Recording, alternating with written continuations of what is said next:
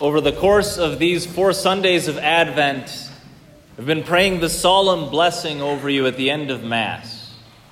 And it reads As you run the race of this present life, may He make you firm in faith, joyful in hope, and active in charity. And there, in a nutshell, we have the Christian life lived well. And that's, of course, what we've been reflecting on are these theological virtues of faith and hope and charity. But you see, nestled in there is joy as well, because that is the result of living life as God intended, living the fullness of our Christian calling.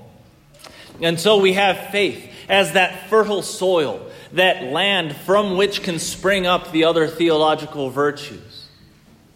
We have that, that faith that is a belief in what God has to reveal to us, allowing Him to form our idea of Himself and of ourselves in the light of His revelation. And, and when we have that, what naturally springs from that fertile soil is the plant of hope. Right? Hope springs from being able to believe the Lord, because then we believe His promise. We realize that we have an eternal destiny and an immortal glory, that we are created in His image and called to be with Him for all of eternity, that our life was not a mistake, that it is not just a cosmic accident that we're here, but that we were loved into existence for an eternity of love. That hope gives us energy to move forward. Because if we know that that's what lies ahead, we can move through the darkness with that light guiding us forward. But it can't end there. Because it's easy for us to say, oh, I believe Jesus and that he has called me to heaven, so all right, I'm saved in him and I don't have to do anything more. But the fruit of that plant, the beautiful flower that it buds and blossoms, is charity. We're called to be firm in faith, joyful in hope, and active in charity. We can't just leave it at God is so good, He's called me to heaven, I know that I'm saved, and that's it. It's if He has called me to heaven, what does somebody who is called to heaven do? How does one who is called to be conformed to Christ act? And the answer is charity. But too often, when we hear charity or selfless love, we think, ugh, okay that's an obligation. I need to say no to myself and say yes to whatever other people need. And I guess that's just the drudgery of Christian existence. Instead of realizing that your heart yearns for charity. Your heart, at its deepest level, recoils at the thought of selfishness because selfishness is isolation, and your heart was made for connection with another. At its deepest level, your heart wants to be as selfless as the Sacred Heart because it is, in fact, a living image of that Sacred Heart. Your heart wants to be like Jesus' heart, that, that, that just uh, ha- is filled with this other centered love because that was the heart that was its template in which it was made. Your heart is most fully alive when it is beating in service of God and others. And that's what charity is. It is to be able to say, you know what, I'm going to put the other's needs in front of my wants. Charity is to say, I want to be as loving as God has been to me. And that's not easy. But charity, even more than the other theological virtues, because all of them are gifts from God that we then exercise, but charity, perhaps more than the other two, is one that you have to receive before you can exercise it. Because you know what? I, this is going to be a shock to you all. There are some people in this world that are hard to love. And I, I, I know that's like a tough thing for you all to grasp because you've never experienced any of them. But I, I'm going to shock you again. I'm one of those people that's very hard to love the closer that you get to know me. Just ask my family right? We all have those moments and those uh, environments in which we revert to our most selfish selves. And, and every single one of us is for someone else a cross. right? We might not know it, but we might be so difficult for someone else to love. And what's beautiful about God's love is that it shows us that even though we can be annoying, we can be selfish, we can be downright mean and wicked, we're never unlovable. We're always infinitely lovable because the infinite God loves us and He's got all the dirt on us. But only when we realize just how far God is willing to go to love us, even when we're our least lovely, our least lovable, then we, we gain the ability to love those who are difficult to love in our lives. What do I mean? Well, when we reflect on God's astounding love, which, by the way, we read about in the Gospel of John, which is our homework assignment for this week. Not homework assignment, don't worry. It's our opportunity to encounter the living Lord in the Scriptures. But that is just this, this beautiful exploration into the eternal love of God made flesh in Jesus Christ. It's the masterpiece of all of Scripture because in there we see that God, from all eternity, had you in mind.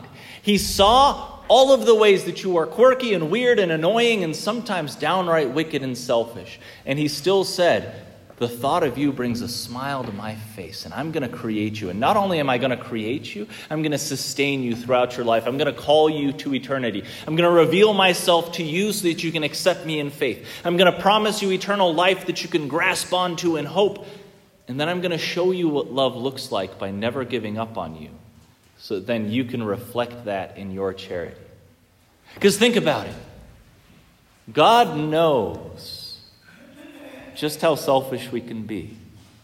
Maybe not you, but me. I know what sin is. I know what I should and shouldn't do, and I will still sometimes say the thing I shouldn't say or do the thing that I shouldn't do. And God will give me all of the exit ramps in the world. He'll say, Don't do it, don't do it. I'm warning you. Come on, red flag, come on. Exit now, exit now. And I will stubbornly persist and I will sin.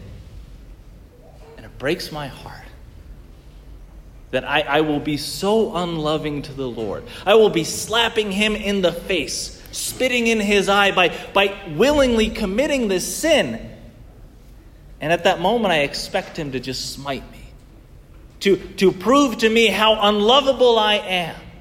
Because that's how I feel, right? That's how you feel after you've committed a sin, after you've let someone down. And God stubbornly and persistently and relentlessly says, No, I will not stop loving you.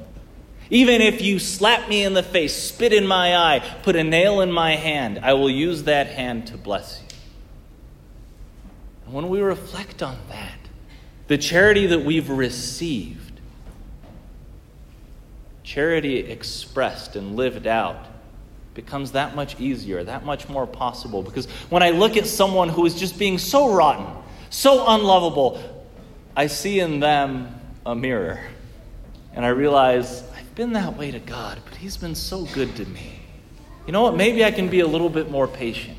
Maybe I can be a little bit more understanding. I mean, this doesn't mean that I'm suffering an abusive relationship. It doesn't mean that I'm a doormat and I never stand up for people having to act rightly and justly. But what it does mean is that in the midst of all that, I choose never to hate them. It means that even if I have to love them from a distance, I will relentlessly love them and pray for them.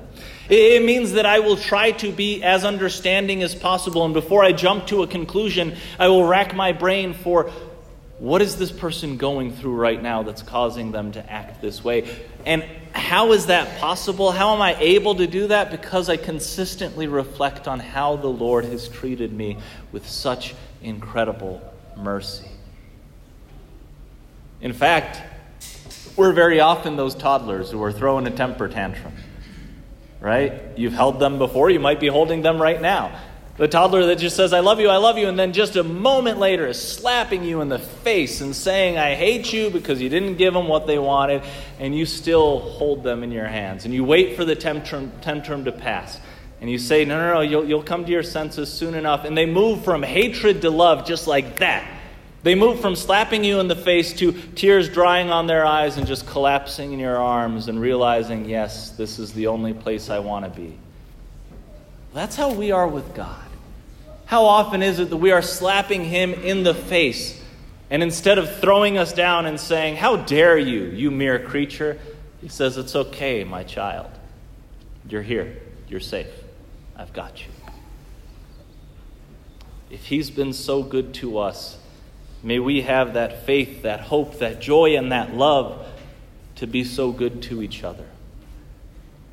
As we enter into this final week of Advent, when love was not only made flesh but made visible for us in the Christ child, may we think of those people who are most unlovable in our lives. At this very Mass, we could probably all think of at least three.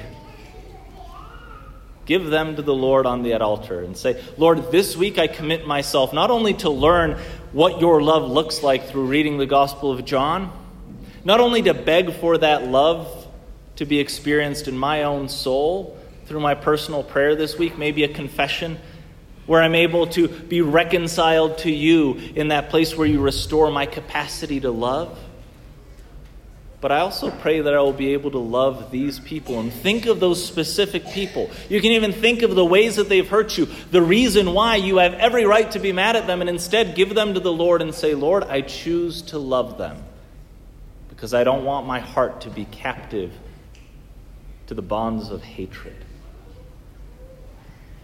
And so we can believe what the Lord has revealed of himself to us in faith. Believing that we can live lives of hope, knowing that eternal glory is before us if only we cling to Christ. Animated by the joy that that gives, we can then pour ourselves out in love for each other, the way that the Lord has poured him out, in, himself out in charity for us.